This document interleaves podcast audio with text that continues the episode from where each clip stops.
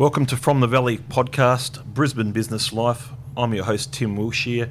I do have a uh, interesting special guest today. Uh, his name's Lance Mergard from Chaplain Watch. Um, we're going to find out a, lot about uh, Chaplain Watch whilst um, and uh, how it all works, what's involved, and why it's why it's a very good thing that uh, is happening in the Valley community. So, uh, thanks for coming along, Lance. It's a pleasure, Tim. Thank you very much for having us, and uh, yeah, looking forward to the next uh, period of time. Excellent. Thank you very much. And uh, I guess I first of all wanted to, uh, I guess, bring the listeners up to speed with actually uh, who you are as far as where your background is. I mean, your early part of life, whereabouts were you born, that sort of thing. Okay. Um, well, I'm a Queensland boy. I was born in Charters Towers. Um, back in the uh, halfway through the last uh, century, so uh, I'm getting a little aged, but uh, I've been around in uh, the reaches. I've been doing uh, a lot of things that really pertain to community service, community safety, community welfare, and yeah, that's been my focus for my whole life.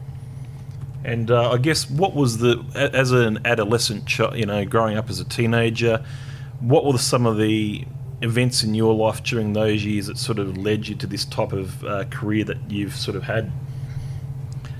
Um, I would like to be able to say that there's some very um, delightful or uh, important or even um, um, those moments where that uh, you have this major enlightenment. But uh, uh for me, life just happened. Uh, I just uh, moved. I had a very good family life. Um, my father was a minister of a church, and he looked after uh, his parishioners well, and it. Uh, and I suppose I just was in a very blessed, very comfortable position, so therefore nothing uh, really drove me um, other than the fact that I was lousy at school. Um, left uh, in year 11. Um, my father thought I should do a, an apprenticeship. I was an absolute klutz when it came to that, so really? uh, I couldn't do anything like that. So I said to him, um, halfway through that, I said, I'm not going anywhere with this. So I joined the public service um, and uh, was put in a back blocks of one department that was. Uh, um, because I was doing an apprenticeship, they thought, well, I'll stick them in machinery, scaffolding, and weights and measures, uh, which was a very old department that had no future in it whatsoever.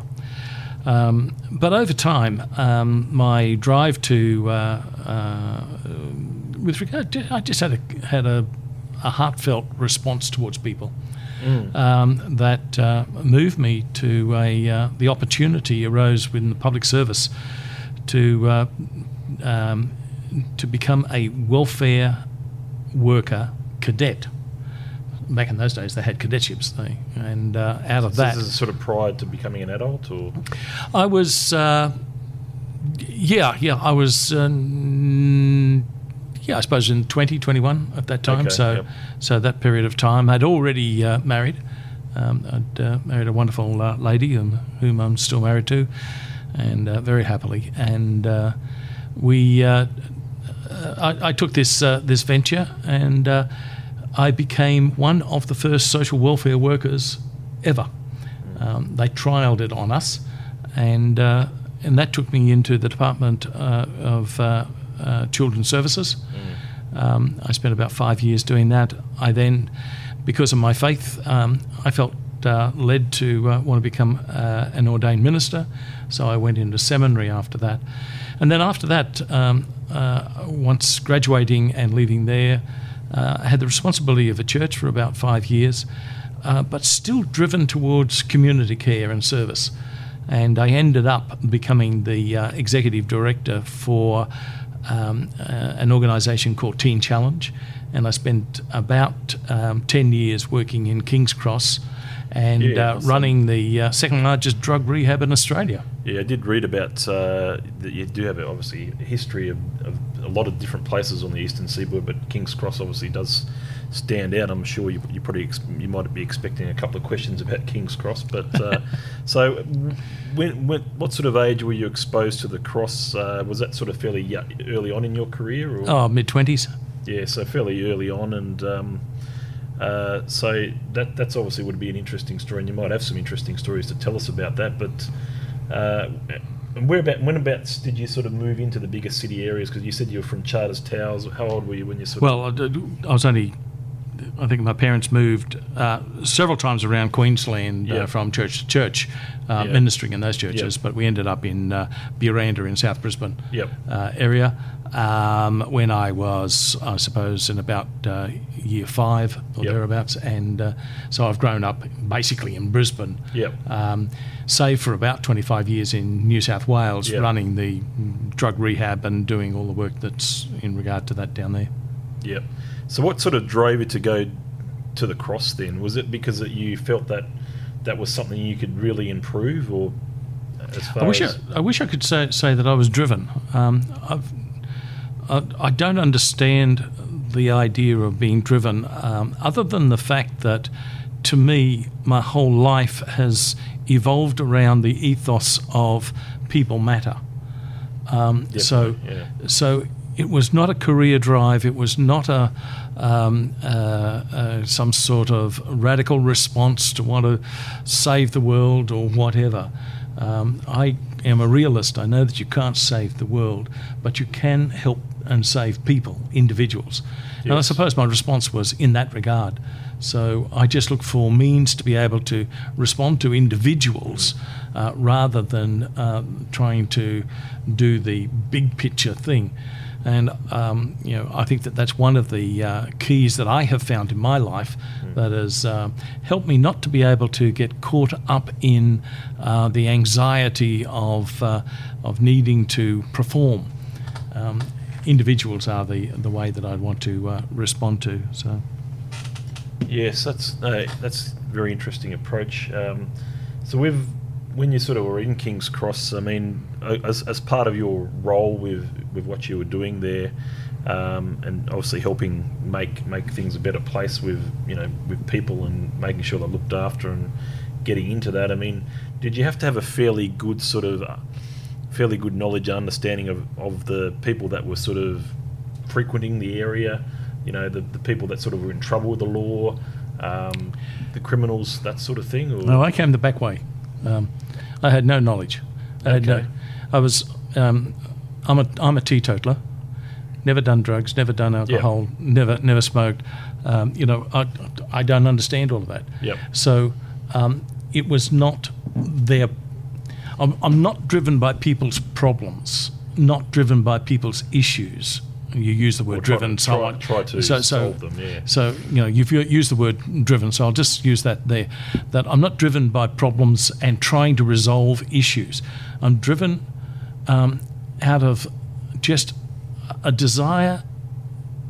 Well, out of what I said before about Yeah. that people matter. Yep. So it's individual. It's when I look a person eyeball to eyeball and I connect in that in that uh, visual moment. Yep. Um, and I learned very quickly that you could understand drugs and alcohol and their effects on the body and their effects on society and in community. Uh, you can learn that out of a book fairly quickly. Yep. Um, there's a lot of experts on that. yes. Um, you know, just like in any business, you know, there's lots of experts on the stuff, but it's not until you engage with an individual eye to eye, where that you actually meet them at that point, that you actually can start to do good. And that's really where I'm at. And it's not just something that you can do um, apropos to uh, drugs, alcohol, and those type of things. But I think it's a philosophy for business.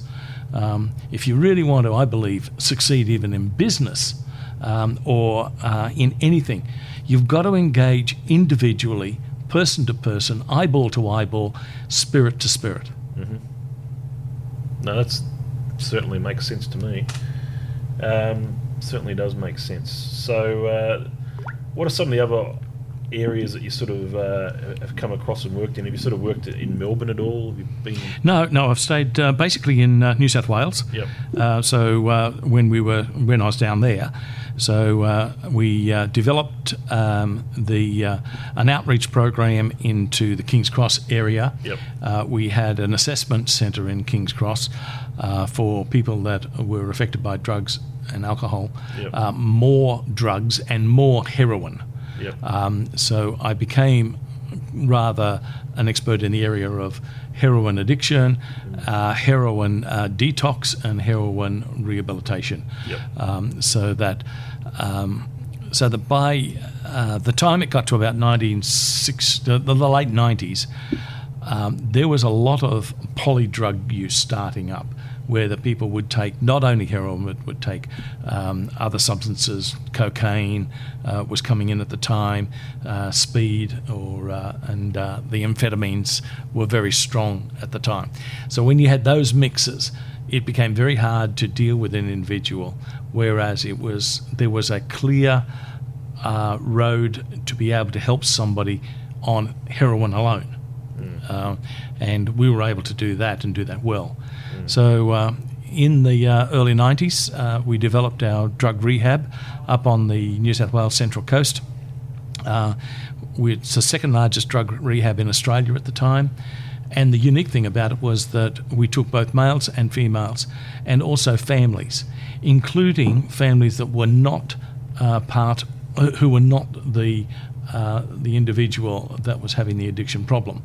But if you wanted them to learn how to function effectively in their new normal, um, then everybody had to become involved to be able to walk down that line because. So uh, we had uh, homeschooling going for the kids that lived on on site, and uh, the uh, the wives or the parents, or sorry, or the partners, um, uh, and it wasn't just um, female and partners; there were uh, male partners as well, and uh, each of those took on tasks around the place, and we all developed. Uh, over a 12 month period, a good resource for people to realign their lives moving forward. Excellent. Okay, so I guess um, with with King's Cross, what what are some of the things that stick out to you the most about your time there? Just we won't probably touch on this for too much, but just want to sort of give the listeners a bit of an insight as to what things that you remember the most when you were there and. and The what- fascinating thing about it is, Tim, is that I don't remember much about King's Cross, but I do remember the individuals. Yeah. Um, yes. and, well, the the and, and, yeah. and the people that were there, and the people that came to us, yes. uh, because I was very much um, given to helping and caring for them. yes. So, um, yeah, uh, it's just I, I can't give you the stories because I don't. Uh, my mind doesn't run in that in that vein. It, uh, Okay. but um, you know, I can tell you some heartbreaking stories. Um, a young um, prostitute girl we spoke we, we were dealing with and helping. She was not even 16 at the time. Um, she was heavily addicted, at least two thousand. And this is back in early nineties, Yep. but at least two thousand dollars a week. So she had to prostitute herself, etc. Um, and uh, we cared for her, and we were trying to help her, and we were getting close to being able to get to a point where that she was willing to give a new life a go. Um, and uh, I got word that um, uh, one very cold winter's morning that she was found um, in uh, the King's Cross toilets um, from hypothermia. She had died from hypothermia. So she had a needle from her hanging from her arm, um, and uh, so she went on the nod. She went to sleep, and then her body just closed down because of hypothermia. You know, those type of things gut the life out of me. Yeah. But then, then I can tell you on the other side um, that uh, of people that, uh, or of a person that I know who was only just a couple of years older than her, who did decide to make a change, and is now not only uh, free from drugs and, and completely, but has set herself up to be a an amazing woman, doing amazing things in our country. And I'm not going to go any further with uh, Yeah. any information that could disclose further. But Yeah. um, you know, so you have your wins, you have your, Like you know, yeah. you know, and you don't allow yourself to have guilt over those things. Yeah. You, uh, other than the fact that did I do my best? I believe I did. I believe we did. And uh, as much as it comes about, um, you've got to be very careful for yourself and your own well-being and your own mind. And I suppose you know, I'm talking to you on this podcast simply because you talk also about business and things like that. Yeah, of course. Um, that the principles I've learnt in these are the principles that I think every business person needs to take on board. You're going to have your ups, you're going to have your downs. So things are going to happen, things are not going to happen. Yep. Things are going to be good, things are going to be bad. You've got to learn to be able to um, just say to yourself, "Did I do my best?" yeah. Yes, I believe I did my best. Even ninety percent is good, um, and uh, and uh, so if it worked, it worked. If it doesn't, it doesn't. We move on to the next.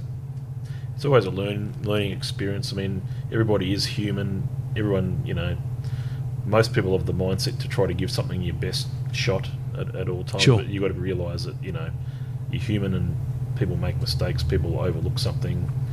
And that, that's the nature of uh, learning, and and uh, Yeah, and, as, as long as people s- sort of can, can sort of, I guess, uh, correlate with that, then you know, every day is good.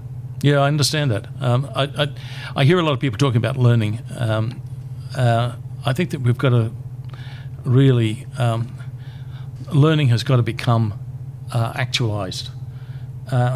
People have got to take lessons. There, there are a lot of learning that goes on, but has that actualized in an individual? Um, and uh, one of the things I, I say is uh, to many people who are in business as well as in uh, in the type of work that I've worked in is that you've got to be an ex- you've got to be very robust with yourself.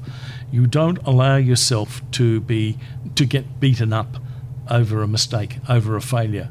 Um, that's not a learning. That's a that's something that you've got to take on board. You've, the, you need to have that resilience within you to be able to just accept what happened and then uh, move towards it. So yes, you take lessons out of it, uh, but um, the lessons have to be not a, have to be learnt and actualised. So 2000, obviously you you sort of came back to Brisbane, the Valley. Yep. Uh, this is when you it was sort of a goal to start a, a bit of a simple eat, eat a simple sort of outreach service in the city and the Valley, Friday Saturday nights. Tell us a bit about how that all started out and getting back to Brisbane and and uh, what sort of was anything that sort of drove you, or did you just like Brisbane? What sort of attracts you to Brisbane? I came back to Brisbane because this is my hometown. My uh, Yep. relatives were here, um, and I was uh, um, um, recovering from burnout. Yeah, Um, needed a change. Uh, no, I had a severe burnout, and Oh, really? uh, Okay. and that severe burnout, although it didn't debilitate me from working, uh, affected my whole perspective of life, and um, I was really uh, lost in myself. I did not take the advice I've been just talking about on board. Um, I saw my failures and I majored on those failures, and that brought me down into a very dark hole. Um, and uh, so we, uh, there were several events that brought us back to uh, to Queensland, um, but um, I then just decided, look, I've got to go back to basics. I've got to go back to what I know best. So I used to just um, work with a, uh, a charity as a volunteer, and I would just walk the streets, engaging with the street people. Uh, because I could talk their lingo, I understood them. I understood where they're at, and uh, and uh, then an event took place that um, that uh, turned my whole life around, and it was a nanosecond of change that turned everything. So this was after being here, back here a couple of years, or Yeah, I'd been back in about '98. I came back to Queensland, Yep. and then in about uh, um, this major event is indelibly written on me because I know that it happened five hours before the Twin Towers went down. okay, You know, so so when you've got that type of um, uh, mark yeah. mark on your calendar, it's easy to to remember. Uh, so, uh, So what actually happened? What what what actually was there a fight that broke out, or what? Actually, Yes, yes. Um, and I, even even my time in King's Cross, I had never seen a fight like this. okay? Really? So, um, uh, because you never saw fights in King's Cross um, openly. Uh, King's Cross was very well controlled by um, the underworld Yeah. and things were always kept subdued. So it was strong uh, oversight. So the security wouldn't allow stuff to go on, Yep. um, etc. So it was not open. Uh, so when I saw this fight taking place, um, uh, and uniquely it was over a prostitute, um, that um, there were three guys that got engaged in a fisticuff. Yep. And it was just a push and shove, a few swings, no blows being landed heavily. But one guy lost his balance and fell through a plate glass window of the uh, shop, uh, severing the uh, uh, the flesh from his bones from his wrist right up to his uh, under his arm, and um, he had obviously cut his arteries, etc. And that I was across the road, and I took a major decision at that time: would I help or would I not? Because I am very well skilled and understand um, the contamination one can get from blood and bloodborne diseases, um, hepatitis, HIV, etc., etc. And I chose, and that ethos kicked back in of people matter. Yep. Um, and I made a calculated decision within a nanosecond and went across and grabbed him. And at the first grab by my hands under his armpit um, with my bare hands was the fact that I apparently, surprise, surprise, got the artery and I blocked it. So he lost about a litre, litre and a half, maybe a little bit more. Um, and I was able to stop the flow until the paramedics turned up, which was within five minutes. There was massive response. Very quick. Yeah. Very quick, very excellent. I, I was relieved. Um, but I held him there while other people ran around in circles trying to work out what to do. But I was able to control all of that. Um, and uh, when they came, um, the detectives that were on site said, just shook their head and said, no, no he's not going to make it. But he did. Wow. Uh, and that's the only piece of information I have about the individual. Um, I don't understand what's going on, so he never sort of came and thanked you to. and I don't look for thanks. I, No, you know, no. you know, you know, if a, if a life, life survived is That's- is a, yep. is enough. Uh, you don't Yep. go looking for thanks. You don't go. No, no. Uh, you know, it's always No. nice if it comes, but Yeah. that's that's a reward in and of itself. Yep. So, uh, so that uh, turned my life around. I actually got the commissioner's commendation for bravery Yes. uh, for doing that, which was an absolute surprise. Um, uh, but it was, you know, I was grateful for that because that turned my focus back to people matter, and that's how my life has uh, gone for the last couple of decades. Mm. So where this where's the sort of chaplain watch? Tell us, tell the listeners a bit about um, exactly what that is, I guess, so they can understand it in, in your sort of uh, voice. I used to think everybody went to bed at 10 o'clock. Um, um, after this fight, I realised that there was a nighttime economy going on in the valley. Totally unaware of it all. I, you know, I just I thought everybody turned the lights off, and just went home. Uh, that's what I'd do. Um, and a lot of people in Brisbane do that as well. But uh, even now, but uh, I then started to realise that there's a nighttime economy, and I just started to th- think, well, who's out there caring for them?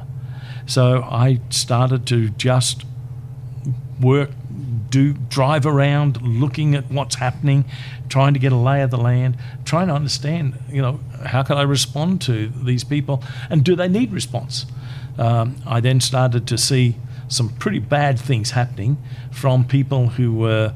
Um, unconscious because of alcohol poisoning, intoxication, uh, through to drug misuse, uh, which I was very much aware of, through to violence that would take place in the valley at those days. There was a tough, it was OK Corral shootout stuff that used to go on in the valleys a long, long time ago. Not like it is now, but uh, uh, it's much, much, much better now. But um, then I started to think, well, what can I do? And now the internet was not as uh, simplistic as what it is today, but all my research, I couldn't find anybody that was responding to nighttime economy. And all the times that I would drive around uh, from nine o'clock at night to three o'clock in the morning was uh, on a Friday and Saturday night, is that there were no other services responding to people other than the police, Police, uh, yeah. and the ambulance who had to be called into situations. Yeah, so, so just those so, yeah. so um, that became the platform for Chaplain Watch. So we developed uh, this charity called Chaplain Watch.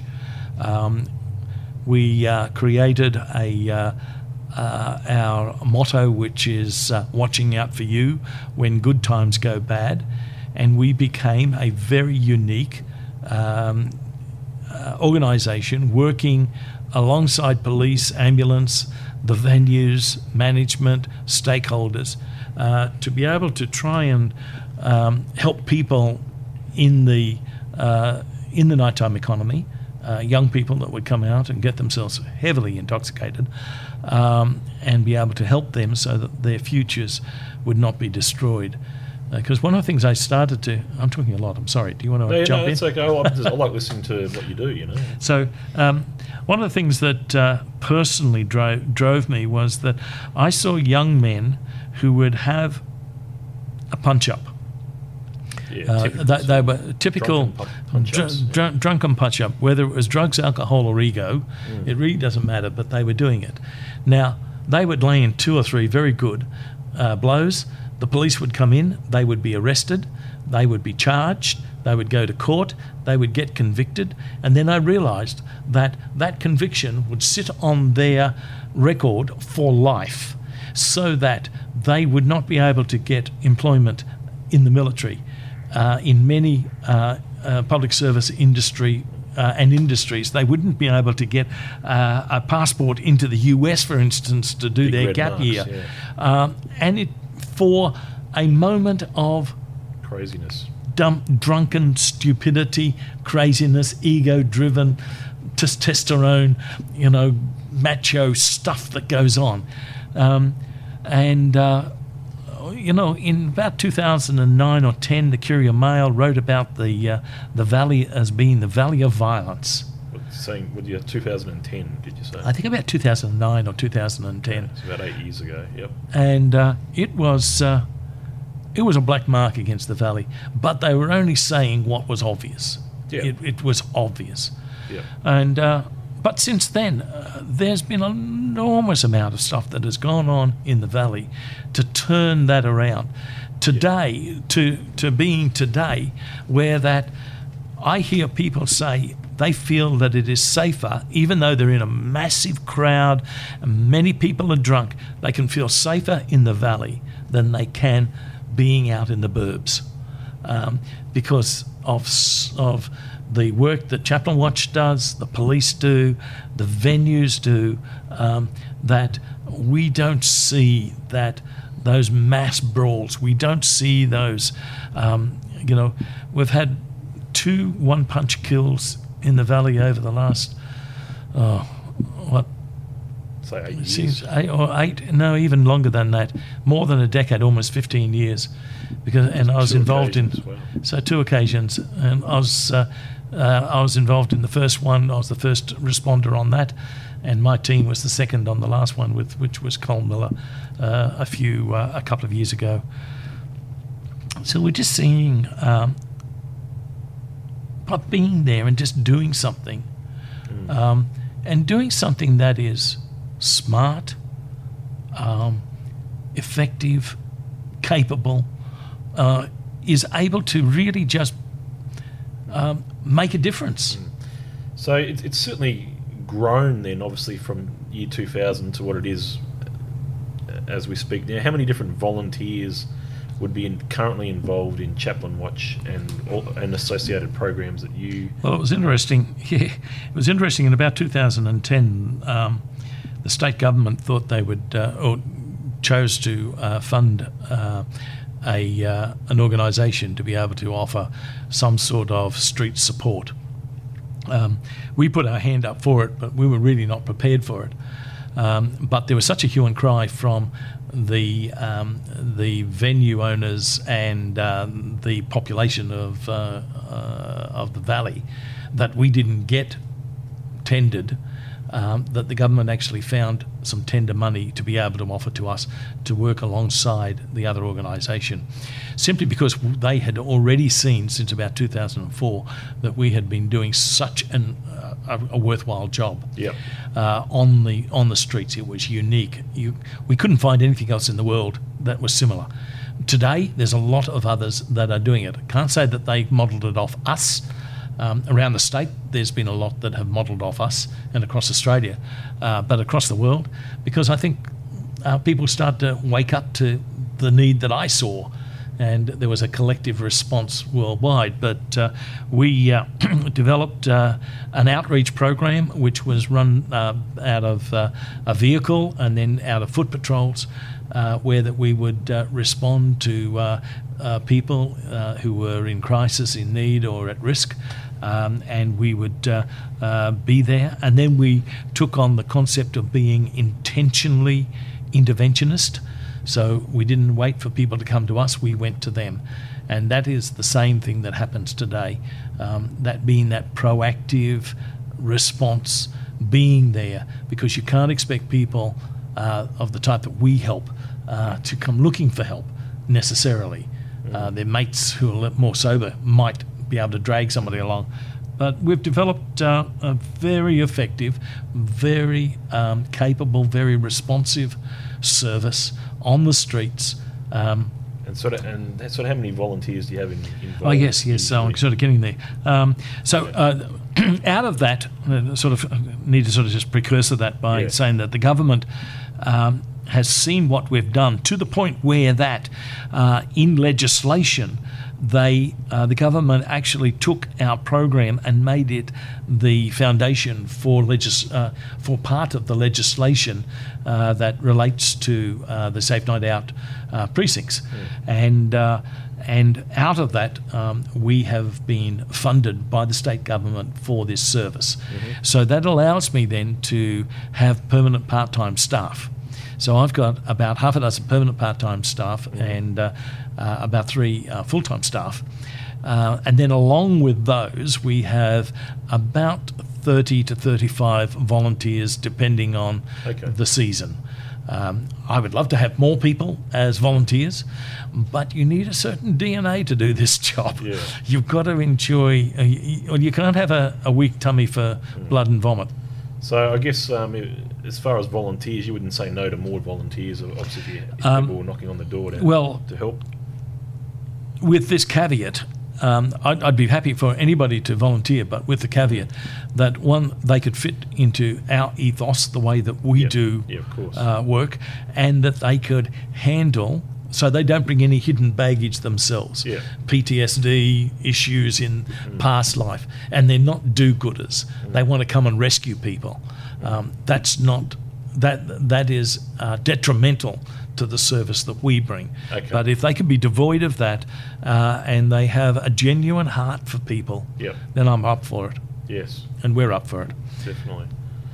Uh, but yes, certainly. Um, I read that there's also uh, quite a few businesses within the valley actually sponsor uh, the Chaplain Watch as well. Is that? Yeah, no, we're, we're very grateful. Always looking for more, of course. Yeah. Um, love to be able to have uh, uh, as many because I think that this is a uh, profoundly worthwhile um, uh, venture that is being uh, uh, offered uh, by us. But uh, if we could have uh, uh, other uh, to, to have partnerships. And once again, it's not the financial support necessarily. It's just being able to have people stand on the sideline and cheer you on. Yeah. Man, Well, that, that want, is yeah. so important. Yeah. So important just to know, you know, people like you, Tim, that are just, you know, you, you're willing to want to sit down and have a chat with me. uh, You want to, um, you know, to sort of just uh, put our name out there a little bit more. But it, that is just so gratifying Mm. and emboldening and, and, and uh, fortifying. Um, you know, I, I don't mind dealing with vomit and blood. I don't know whether that's your forte, uh, but I'm happy to do it on your behalf.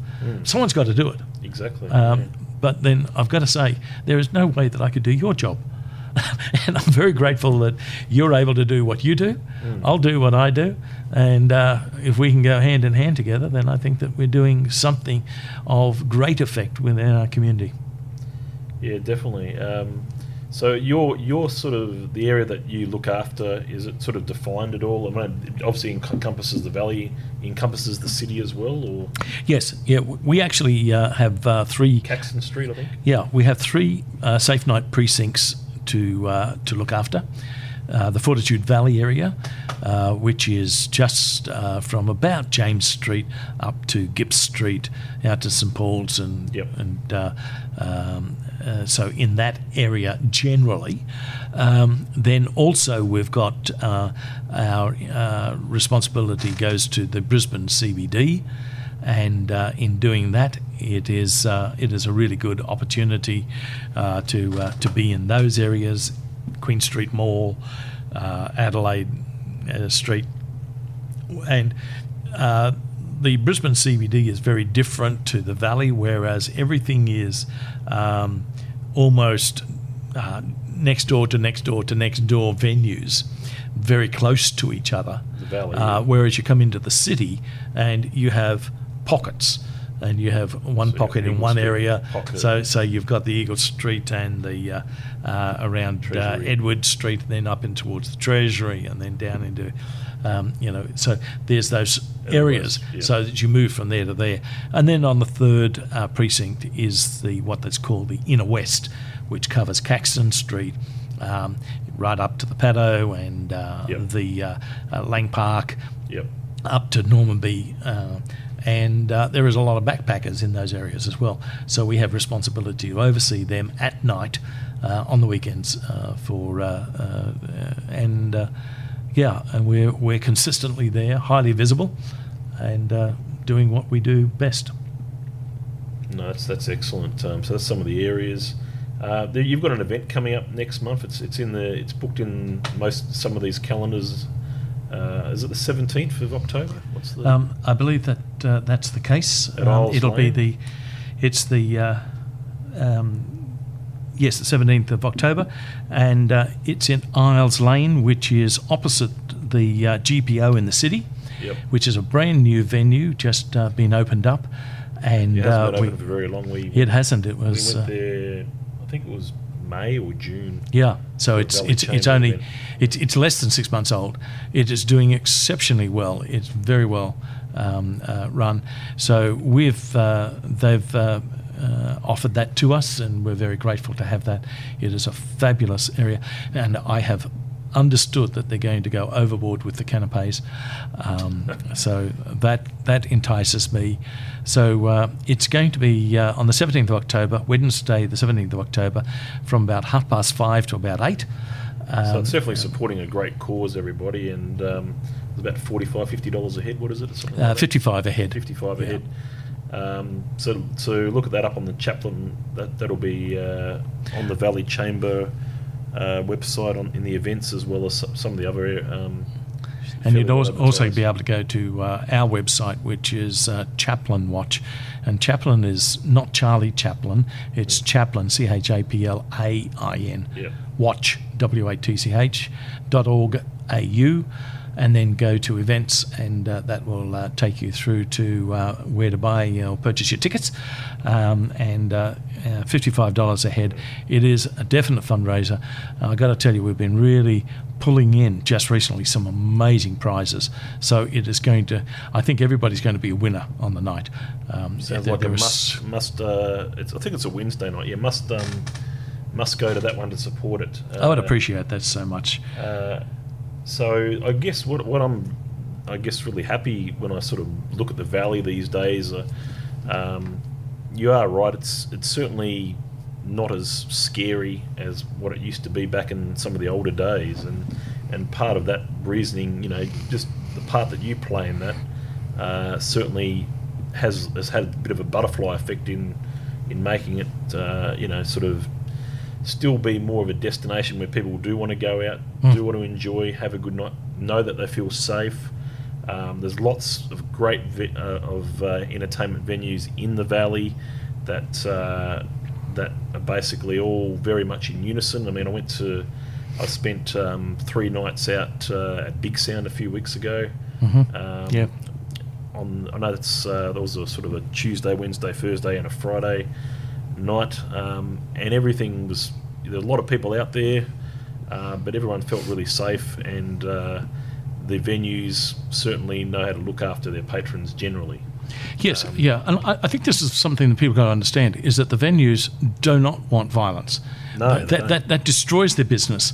Uh, so that they do everything to, to stop that type of thing. So it, you know, um, so we've got to understand that everybody has started to realise that your business plan can and your business model can be destroyed by some bad publicity. So they're so careful in all of that. But just picking up on the valley, you know, there's not only some of the major the, the, the construction work that's going on with the increase in um, residential uh, units that are going up around the area. But, um, you know, you've got the uh, Valley High going in soon, um, you know, up on the uh, next to the police station in Brook Street, which is going to be a massive um, uh, high school, state high school that's going to go in there. You've got businesses that are growing all around the place. And now, um, which will be open somewhere in the next, within the six months, I believe, uh, will be the new replacement for the old festival hall in Brunswick Wow. Street Mall with an over 2,000 seating auditorium. Um, you've got a brand new restaurant and uh, and uh, cocktail bar going in opposite it in Brunswick Street Mall, and just up the aisle. Um, which used to be called Licorice Lane, it's now called Bernie Lane. Uh, they're putting in um, uh, a new games centre where that there is all those uh, um, um, money in the slot games, you know, you, um, the the nin, nin, the modern Nintendos, uh, etc. And I saw, I peeked at it the other day. It is looking outstanding, as well as some of the classy restaurants in the area. Man, you know, the valley is not what it used to be eight years ago. Um, it has changed. It is changing, and it is going to be the destination point, I believe, um, if uh, everybody could get their act together and promote the pants off it. Yeah, definitely it needs to be promoted, and, and we, we're doing our best to obviously do that uh, by uh, putting it out there and letting everybody around the place know about uh, the valley. And uh, yeah, the Valley Chamber of Commerce is is you know the most vibrant uh, chamber of commerce in Australia. Certainly is. It's uh, it's the, the great events. I mean, I went to the business festival last week. Yes. Uh, it was uh, very good up there on King Street. I love that new King Street area. Yes. Uh, that uh, saw that building that's just completely made out of wood. I'm not sure if you've seen that one, but No, I haven't. Um, right on King Street there. I can't remember the name of it off the top of my head, but um, it's it's there. It's fairly new. Um, yeah, no, it's it's it's. Uh, we look forward to what's sort of going to happen over the coming years with the valley, and I think uh, it can only be positive, and it can only sort of grow and uh, and continue to thrive. And you know, there'll be other, there will be challenges along the way. There's going to be uh, challenges to make things cohesive, to get everyone to talk together. There's, there's always going to be those challenges, but I think uh, you know it's you've got to make the most of the opportunities that are right there in the valley. So, um, but I think I'm going to wrap this up, uh, Lance, fairly shortly. But uh, Yeah, sure, I'd like Tim. to uh, thank you very much for coming out here today. And obviously, if there's anything else you wanted to add and talk to our list, uh, let our listeners know about anything else that you wanted to uh, discuss. Now's probably a good time to. I, I'm an enigma. Um, um, I told you uh, earlier that I was a teetotaler. Um, I would love to see a total abstinence of alcohol because I've seen the devastation it produces, but I'm a realist, so that's not going to happen. Um, so um, I think that what I'm saying, and I've said all the way along, is that um, the what I think is most important in all of this is for everybody to build relationships eyeball to eyeball, spirit to spirit, soul to soul, human to human. Um, that is how things have changed, I believe, in the valley. We have had individuals affect individuals who've affected individuals, and it has grown. The same is the ethos, I believe, within a company. If you're there for the bottom dollar line, uh, and if you want to do those type of things, or you've got your uh, your goals um, if you're not developing relationship, you're not developing anything. and relationship is so important. So, um, you know, I have my my faith where I have a relationship with with my God, but uh, you know, I believe everybody else. You know, we all have to have relationships, and I suppose that's the the the bottom line out of all of this, I just would like to leave in your podcast, and I thank you, Tim, for this opportunity, and I wish you all the best for your podcast. But uh, if we can uh, see that happen, uh, I believe that people will be all the more better in this life. Yeah, definitely. Um, that's that's very well said. Very well said. And there's nothing you say today that I, you know, I can't sort of marvel at and, and agree to. So um, thank you very much, Lance. That's been uh, from the Valley podcast. Uh, I've been your host, Tim Wilshire, here with Lance Mergard from Chaplain Watch. Uh, thank you very much, and we look forward to talking to you again soon, everybody. Thank you.